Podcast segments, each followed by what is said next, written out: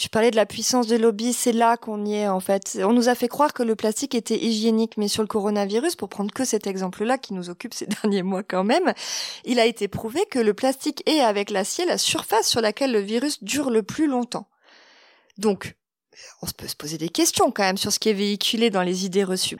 Ce qui m'a plu chez Brune Poisson, ça a été son franc-parler. Elle a justement dit, et je la cite à la fin, euh, euh, au moment de la crise du Covid, euh, bah on avait réussi à faire sortir les lobbies par la grande porte, maintenant ils essaient de rentrer par la fenêtre. Elle a quand même dit dans un grand média. Et j'ai trouvé cette honnêteté assez remarquable. Nelly Ponce a consacré presque 4 ans de sa vie, une vie de jeune maman, à faire une enquête magistrale sur le plastique. Le résultat est un livre de près de 400 pages que j'ai dévoré et que je vous recommande. Si j'étais ministre de l'Éducation nationale, il serait au programme de tous les lycéens. Grâce à Nelly, plus personne ne pourra dire, la prochaine fois qu'il jettera son masque ou un emballage de sandwich, Ah bon? Ah tiens? Ah ok Ah je savais pas. Nelly est une empêcheuse de polluer en rond, tranquillou, emmitouflée dans nos habitudes.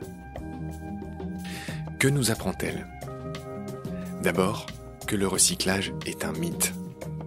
Les poubelles jaunes ne sont qu'un magnifique paravent pour les bonnes consciences.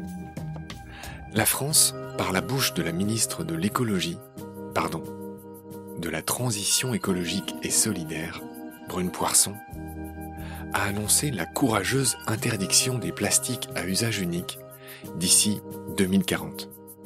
Je répète, vous avez bien entendu, 2040.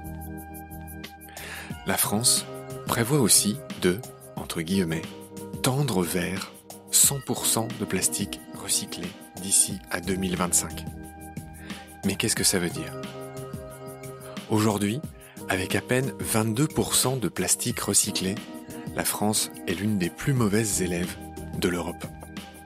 L'Europe, quant à elle, s'est fixé un objectif plus réaliste, 55% de plastique recyclé. Mais actuellement, ni les technologies, ni la nature même des plastiques ne s'y prêtent vraiment à ce recyclage. Il faudra donc encore de gros efforts de recherche et de développement. Et pendant ce temps, tous nos déchets non recyclables finir leur vie sous d'autres cieux, notamment en Asie. Nelly a quand même un espoir, celui d'un accord mondial similaire à celui que nous avions trouvé pour régénérer la couche d'ozone menacée par les CFC. Mais d'ici là, il va peut-être falloir que chacun, chacune, songe à se prendre en main. Peut-être. Océan plastique. Que faire? Comment faire? Chapitre final. C'est parti. Salut Nelly. Salut Marc. Il y a quand même des aspects dont j'avais envie de parler. Et j'aimerais que tu parles des décharges. Alors, il y a un sous-chapitre qui s'appelle Décharge ou incinération, ploum ploum ploum. Il y a écrit ploum ploum ploum. Donc, qu'est-ce que ça veut dire? Ben, je me suis amusée avec mes titres, donc je suis ravie qu'ils te plaisent. Ah, j'adore tes titres. Bah en fait, euh, est entre la peste et le choléra, on choisit quoi? Parce que moi, tu sais, je suis une néophyte sur ce sujet, comme tu pourrais l'être aujourd'hui, sauf que j'ai décidé de me le coltiner. Et je me le suis coltiné pendant trois ans. Et à chaque fois, je suis arrivée sur des sur des eaux, dire mais merde, mais en fait, il y a des moments où je me suis dit mais il n'y a pas de solution. Parce que les décharges posent un certain nombre de problèmes qui sont évidents, mais l'incinération aussi. C'est-à-dire qu'on va croire que parce qu'on réduit la masse et le volume des déchets, ça y est, comme par magie. Sauf que non. On peut arriver avec l'incinération à faire de déchets non toxiques des déchets toxiques. Parmi ces nombreuses personnes que tu as rencontrées pour écrire ce livre, il y a Baptiste Mont-Saint-Jean, euh, le créateur de Watch the Waste et l'auteur d'Homo Detritus. J'aime beaucoup le, le, nom de son livre aussi. Et le titre de la partie de l'interview que tu fais avec lui est faire monde avec nos restes. Que t'a expliqué Baptiste? Je suis allée le chercher, Baptiste, parce qu'il avait une approche justement intéressante. Bon, lui est très anti-zéro déchet, moi je suis beaucoup plus nuancée. En tout cas, ce qu'il nous raconte d'intéressant, c'est de dire, à une époque, il existait les chiffonniers. C'est-à-dire que la notion de déchet était une notion de matière qui était récupérée, pétrie, revendue, retransformée. Et son invitation, c'est d'arrêter de vouloir fermer un couvercle, mettre des gants blancs et être le parfait éco-citoyen euh, qui met dans la bonne poubelle, mais de, au contraire, ouvrir les poubelles belle, regarder ce qu'il y a dedans, se dire ok voilà maintenant réellement on en est là et maintenant de là on fait quoi avec toute cette matière? Et ensuite eh ben faire euh, comme on fait finalement comme font les écosystèmes naturels ils la retransforment la matière Attention, le plastique a quand même des propriétés qui rendent cette chose-là difficile. Mais l'esprit est là, en fait, c'est de dire arrêtons de cacher, travaillons avec. Alors j'ai appris plein de mots en, lisant ce livre euh, et toujours dans dans cette idée, dans ce chapitre de recycler, il y a écrit le mot plasphalt donc plastic to road, et donc c'est une manière en fait de recycler, si j'ose dire, le plastique, je ne sais pas si elle est bonne, en en faisant des routes. Est-ce que tu mm. peux me parler de cette idée? Oui, ben parmi tout ce que font les startups, et je veux pas leur jeter la pierre parce qu'il y a des idées géniales et puis elles ont envie de trouver des solutions, mais il y a souvent des fausses bonnes idées. C'est qu'on va prendre du plastique, on va prendre des déchets, comme on sait pas quoi en faire, on va en faire des maisons, on va en faire du goudron, on va en faire plein de choses. Et les scientifiques ont commencé à plancher sur le sujet, se sont dit mais un, on participe à le réintroduire dans l'environnement. Deux, quand le plastique il chauffe, euh, ça c'est une propriété spéciale de ce matériau, donc avec le soleil, euh, il y a des émanations toxiques. Donc pour plein de raisons, euh, et là je renvoie au livre encore une fois si on veut en savoir plus. On a tendance à aller vers des fausses bonnes solutions qui réintroduisent le plastique différemment dans l'environnement, qui font que repousser le problème, voire déplacer des pollutions.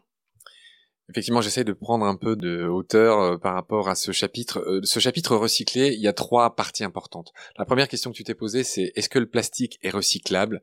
Et tu constates que, en fait, non, pas trop. Apparemment, 2% du plastique serait recyclable. C'est le chiffre que tu avances dans cette partie. La deuxième idée force, la deuxième idée importante que j'ai trouvée dans ce chapitre sur recycler, c'est le sont-ils? Re ou décycler. Alors entre parenthèses, ça veut dire quoi décycler? Par rapport eh ben à oui, parce ce qu'on appelle recyclage quelque chose qui ne l'est pas. En anglais, il y a un terme qui s'appelle le downcycling, qui est le décyclage. Quand on fait d'une bouteille une polaire, on ne recycle pas, on décycle. Recycler, c'est la boucle idéale de d'un produit. Je vais faire le même produit. Et encore, même quand on sait faire une bouteille en plastique, on va utiliser uniquement 30% de plastique recyclé pour 70% de plastique vierge. Pourquoi? Parce qu'aujourd'hui, on ne sait pas faire mieux. Le plastique se dégrade dans le processus de recyclage et de toute façon, on ne peut pas faire une bouteille, une bouteille. On ne sait pas faire effectivement recycler qui est le truc qui vient à l'idée de tout le monde eh voilà c'est ça qui est un peu démonté là-dedans et pas pour le plaisir de démonter ah hein. non au contraire j'aurais adoré que ça fonctionne et le gouvernement a quand même donné un objectif de 100% de recyclage des plastiques je sais pas comment ils vont faire et tout ça est conclu par euh, le fameux 100% recyclage. Euh, on voit qu'il n'est pas très possible et euh, en gros on voit avec toi qu'il n'est pas plus souhaitable finalement que ça. donc j'en viens à une partie où tu dis que finalement il vaut mieux prévenir que détruire. La première question que j'ai envie de te poser, est-ce qu'il y a un plastique du futur qui est envisageable, qui fonctionnera mieux, qui sera mieux recyclable que l'actuel?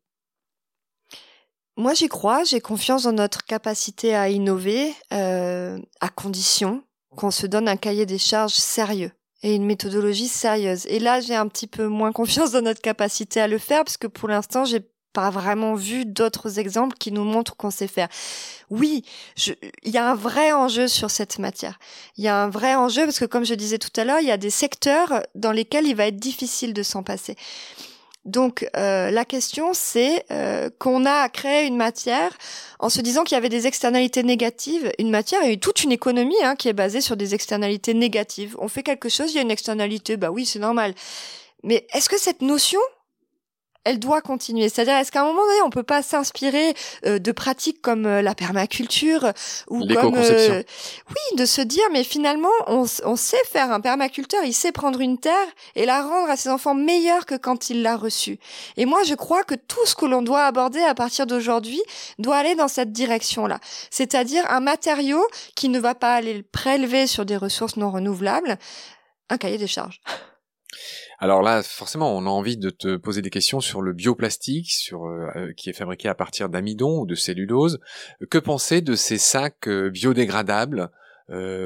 Pour répondre à ces questions, tu as rencontré Nathalie Gontard. Qui est-elle? Que t'a-t-elle expliqué? Nathalie Gontard est une chercheuse de l'INRA qui travaille depuis 40 ans euh, dans les emballages alimentaires et qui raconte euh, exactement ce que je dis sur le recyclage et qui, elle, s'est passionnée pour les bioplastiques et qui finit par raconter exactement ce que je dis aussi, de toute façon que je tire des scientifiques que je n'invente pas. On a un vrai problème avec les bioplastiques dans les représentations. À partir du moment où on a mis bio, on croit que ça y est, on est arrivé, quoi. C'est écolo, c'est vert, c'est génial. Non, ça s'appelle du greenwashing. En gros, qu'est-ce qu'un bioplastique? C'est un plastique qui est soit biosourcé, euh, soit biodégradable, soit les deux. C'est une grande famille un peu fourre-tout. À partir du moment où on va faire avec de l'amidon de maïs, on se dit bingo. On est bon on a découplé du pétrole. Sauf que, en fait, une fois qu'on a fait la transformation chimique, qu'on est arrivé aux polymères, aux additifs, quelle que soit l'origine, quelle que soit la matière première que l'on utilise, la propriété finale du matériau sera la même. Il ne se biodégradera pas dans l'environnement. Des chercheurs anglais ont démontré que ces fameux sacs soi-disant biodégradables, au bout de deux à trois ans dans les sols, pouvaient encore porter des courses. Donc là, en fait, on a affaire à des labels qui nous racontent que ces plastiques, ils sont compostables en conditions industrielles uniquement, sauf qu'il n'y a pas les filières pour les récolter. Donc en gros, il faut que j'arrête de mettre ces fameux sacs euh, dans mon compost?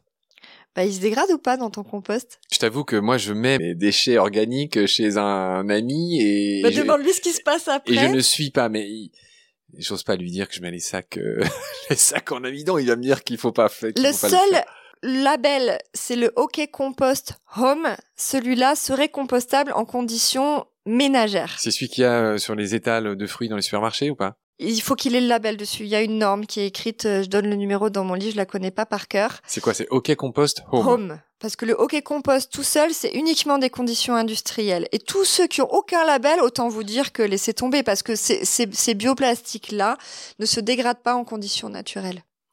D'accord. Je dis pas que c'est pas une piste de solution. Je dis qu'on n'y est pas et qu'on communique mal sur le sujet. Ma chère Nelly, j'ai vu écrit dans ton livre, je n'ai pas noté la page, le mot espoir. Et il y a même un S à la fin d'espoir. Et il y a donc j'ai moi-même sur mon petit doc de prépa, j'ai noté espoir PHA et vitrimaire. S'il te plaît, dis-moi qu'il y a matière à se il réjouir. il y a plein d'espoir. J'ai pas super envie de rentrer dans la technique de CPHA et vitrimaire. En gros, la recherche, elle est en cours. Oui, on est en train d'avoir des pistes sérieuses de matière qui sera potentiellement biodégradable. Nathalie Gontard travaille même sur quelque chose qui est profondément intelligent, c'est du déchet sourcé, c'est-à-dire qu'on va prendre une matière première issue d'une autre industrie pour faire du plastique et pas prélever. Parce qu'on a un problème avec les bioplastiques, c'est que si on se met à transformer 380 millions de tonnes par an à partir de terres arables, on a quand même un souci. On est dans des volumes de production tels que si on fait du plastique avec du maïs, on a un vrai problème alimentaire, je veux dire. On a un problème social, on a un problème de pesticides, on a un problème d'usage de l'eau attention à ce qu'on fait. On parle de volumes de production qui sont colossaux.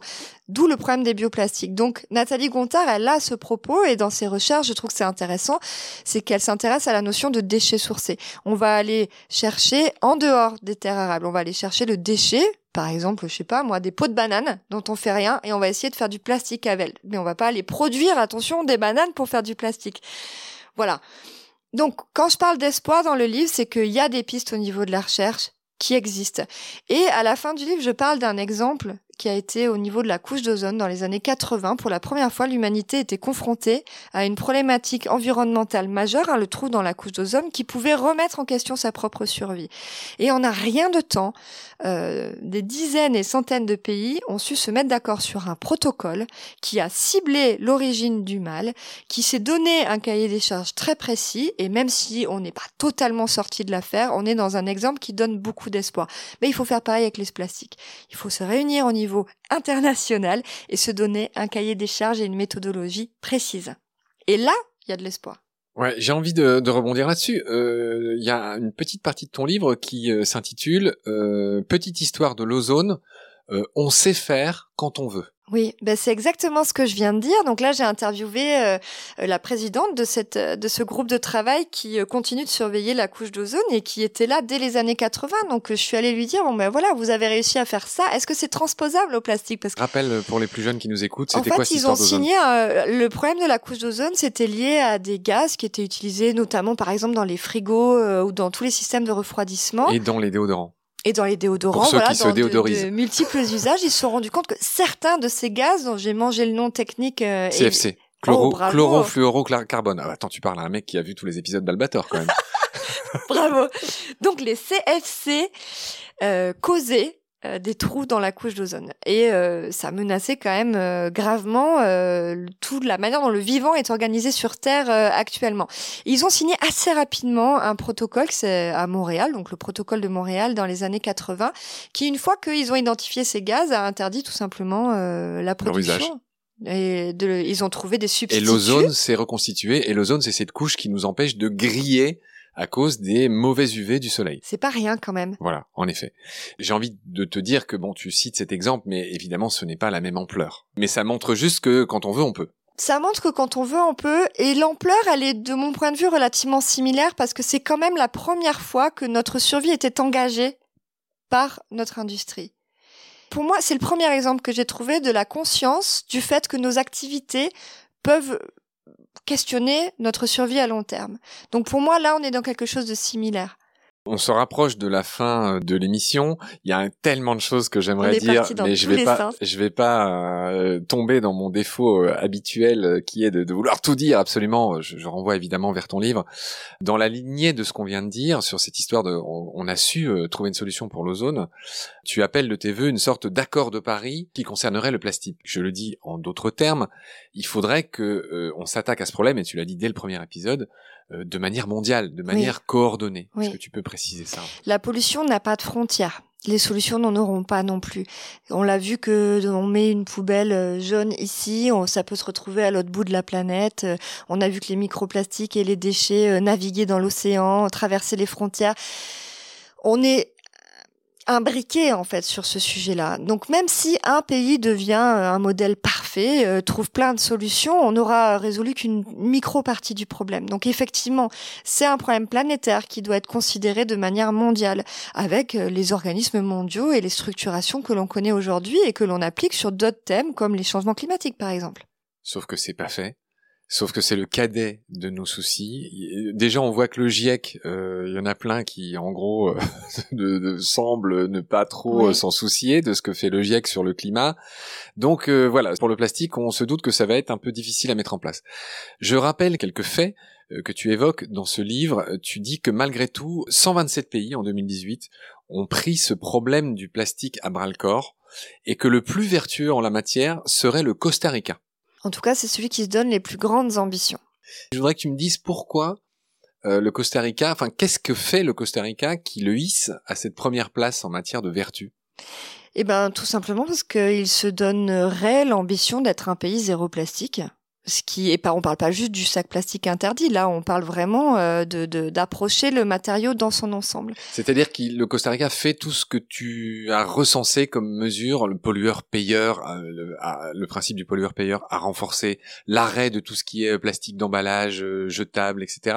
Ils font ça? Il prévoit de mettre en place tout ce qu'on peut faire effectivement à l'échelle d'une commune, d'une ville, d'un pays, développer le vrac, réduire au maximum les emballages, remplacer, remettre au goût du jour la consigne. Il y a vraiment beaucoup de choses à faire pour euh, supprimer le premier étage, on va dire, euh, des plastiques. S'affranchir des lobbies, je, vois qu'ils sont hyper puissants. Le lobby, les lobbies de la plasturgie, on n'entend pas trop parler d'eux. Hein. c'est pas comme les chasseurs ou d'autres euh, plus connus. Ah, pourtant, on a entendu parler d'eux au mois de mai dernier quand ils ont largement communiqué sur le fait que le plastique sauvait des vies grâce aux masques et, autres protocoles sanitaires liés à la crise du Covid. Ça, c'est ce qui m'a fait le plus mal au cœur. C'est-à-dire que moi, effectivement, je suis assez vite passé au masque euh, lavable réutilisable. J'en ai un devant moi euh, que je suis en train de te montrer, euh, qui doit être quand même fait en plastique, mais. Je n'osais pas te le dire. Oui, mais. Alors, je me demande juste combien de fibres il perd à chaque lavage, mais. Donne-moi. Enfin, bon, D'accord, ok, bon, j'ai. Bon, j'ai fait un mauvais esprit, c'est bien, non, il est non, c'est bien, c'est bien, c'est bien, c'est bien. Cela dit, bon, bref, j'allais contre-attaquer sur ton masque à toi qui m'a tout l'air d'être un masque jetable. Ah non, il est en tissu. Ah bon, d'accord. Alors, alors, pardon. J'avais vu un truc Mais bleu. bon, euh, Ah oui, c'est vrai. on- le coton, Oui, ça pose c'est ce que j'appelle les masques sloggy. On dirait une petite culotte sloggy. C'est ça. Euh... Fred, si tu me regardes, j'ai un copain qui en met à chaque fois. Ça... je suis un peu mort de rire. Bon, bref. Euh, tout ça pour dire que euh, j'ai vu chez des amis récemment, euh, enfin, euh, qu'ils euh, lavaient en machine tous leurs masques je- jetables, tu sais, un bleu là, classique, Oui. euh, qu'il y a partout.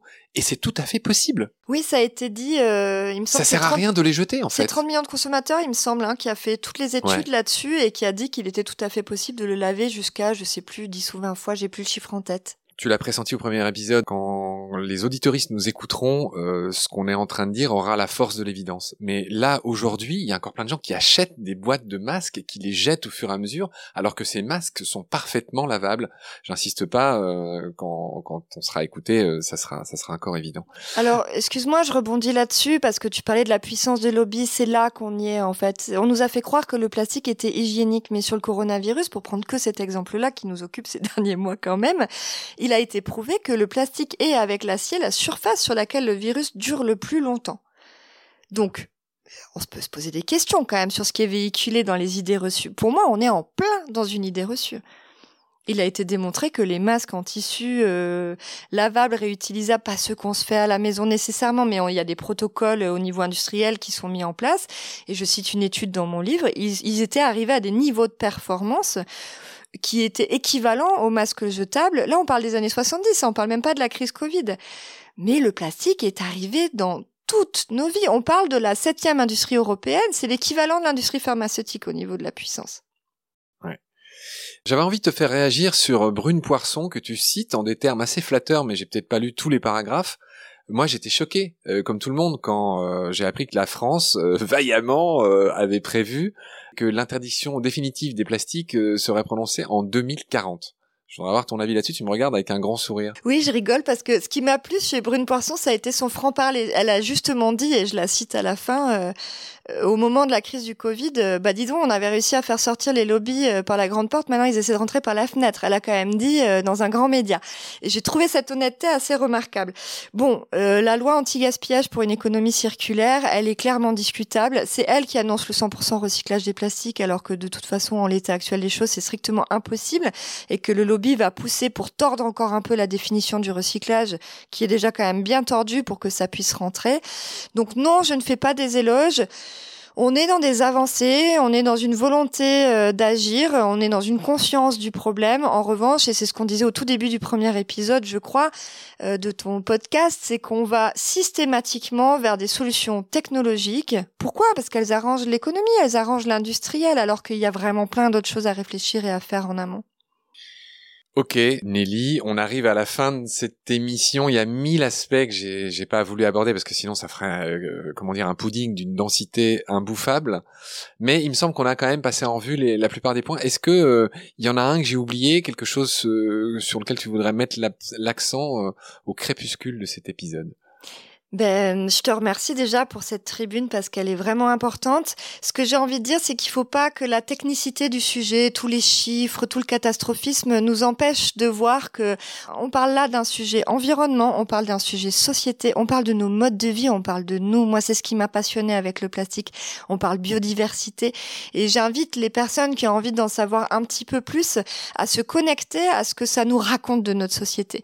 Et moi, je termine un petit peu le livre comme ça, et c'est ce qui compte, c'est que encore une fois, c'est notre rapport au monde, c'est notre euh, façon de nous percevoir en interaction avec ce monde-là qui va nous aider à sortir des crises environnementales qu'on connaît actuellement, que ce soit la crise de la biodiversité, de la pollution plastique ou des changements climatiques. Il y a des vraies questions à se poser. Il faut pas se noyer dans des détails techniques des sujets. Il faut vraiment essayer de comprendre ce qui nous raconte réellement de là où on en est. Et mais qu'on sache là où on veut aller surtout maintenant. Et puis de manière évidente, ne pas être que, euh, enfin c'est la fameuse phrase de Gandhi, soyez le changement que vous voulez voir advenir dans le monde. Donc ça commence par euh, chacun de nous. Ça commence par chacun de nous et en dehors de toute culpabilisation, parce que bon, c'est pas facile d'être un citoyen engagé aujourd'hui. Et nous, c'est aussi euh, une carte bleue qui est euh, le socle hein, de, du monde économique et c'est une carte électorale qui est le socle du monde politique. Et c'est ce triptyque-là qui fera les sorties de crise. C'est pas le citoyen seul ou le politique seul ou l'industriel seul. Moi, je crois que c'est tous ensemble ou pas. Notre épisode est déjà très obèse, mais tu es ce que j'appelle une bonne cliente et je vais te poser la question que j'ai pas posée depuis assez longtemps à, mes invités, la question traditionnelle. On a fini avec le plastique. Je voudrais juste que tu me donnes euh, ton interprétation du titre du podcast Baleine sous gravillon. Ça faisait longtemps que je l'avais pas fait, mais tu m'as l'air d'une poésie infinie. avec c'était ce lancement très traître. Alors, je vais pas te faire l'anguille sous roche. Moi, j'ai envie de dire la poudre aux yeux, quoi tout ce qu'on vient de dire, on nous vend du pseudo-rêve et des pseudo-solutions alors que dessous se cache euh, une baleine de bon sens. Forcément, tu y as réfléchi avant pour me pondre un truc pareil. Alors, je pensais pas euh, en ces termes-là, mais j'y avais réfléchi et au début, j'ai pensé à la sardine qui bouchait le port de Marseille. Je me suis dit, rien à voir. Non, rien à voir. Bon, très bien. En tout cas, je te remercie beaucoup, Nelly. J'aurai le plaisir de venir te rendre visite, euh, ainsi qu'à Antoine et à Axel, euh, ta famille. Ben, sois le bienvenu. Euh, dans cette vallée de, j'ai oublié le nom, mais Droby et... Baume Droby. Baume Droby, pas très loin de chez Pierre Rabhi, qui habite, lui, près des Vences. Enfin bref, voilà, dans cette impatience, je te remercie beaucoup du temps que tu nous as consacré.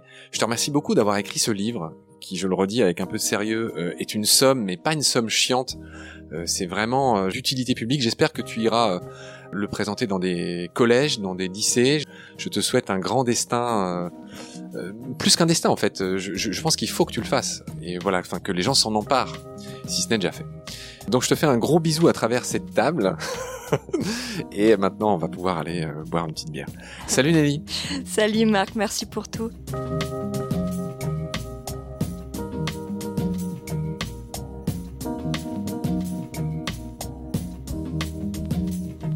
C'est la fin de cet épisode. Merci de l'avoir suivi. Merci de partager le lien de Baleine sous Gravillon et de vous abonner si vous avez aimé. Des étoiles et des avis sont la meilleure manière de nous aider. Si à tout hasard vous écoutez l'émission sur Apple Podcast, c'est-à-dire sur iPhone, ces avis anonymes, rédigés en quelques secondes, sont très importants. Au-delà de la gloriole, ils nous permettent en effet d'être plus avantageusement suggérés dans les moteurs de recherche. Nous n'avons qu'une trentaine d'avis pour l'instant, alors que vous êtes des milliers à nous écouter chaque semaine. Je prie humblement les auditorices de prendre ces 20 secondes pour ce petit coup de pouce. Grand merci par avance.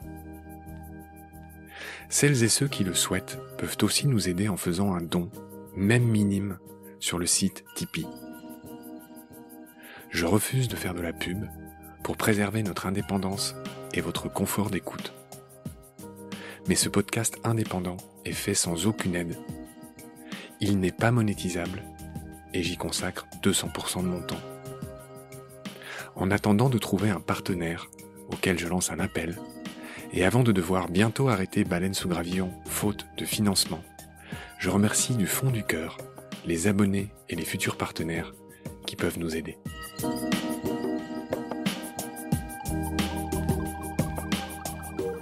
Vos critiques, conseils et suggestions sont toujours les bienvenus sur la page Facebook de Baleine sous Gravillon.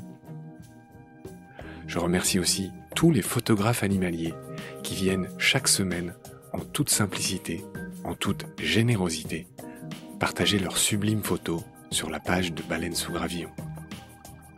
Je remercie enfin mes équipiers pour leur aide précieuse. Sans oublier Félix Labande, l'auteur sud-africain de la chanson du générique. Je vous retrouve très vite pour un nouvel épisode. Et d'ici là, prenez soin de vous et de ce qu'il y a autour de vous. Merci. À bientôt.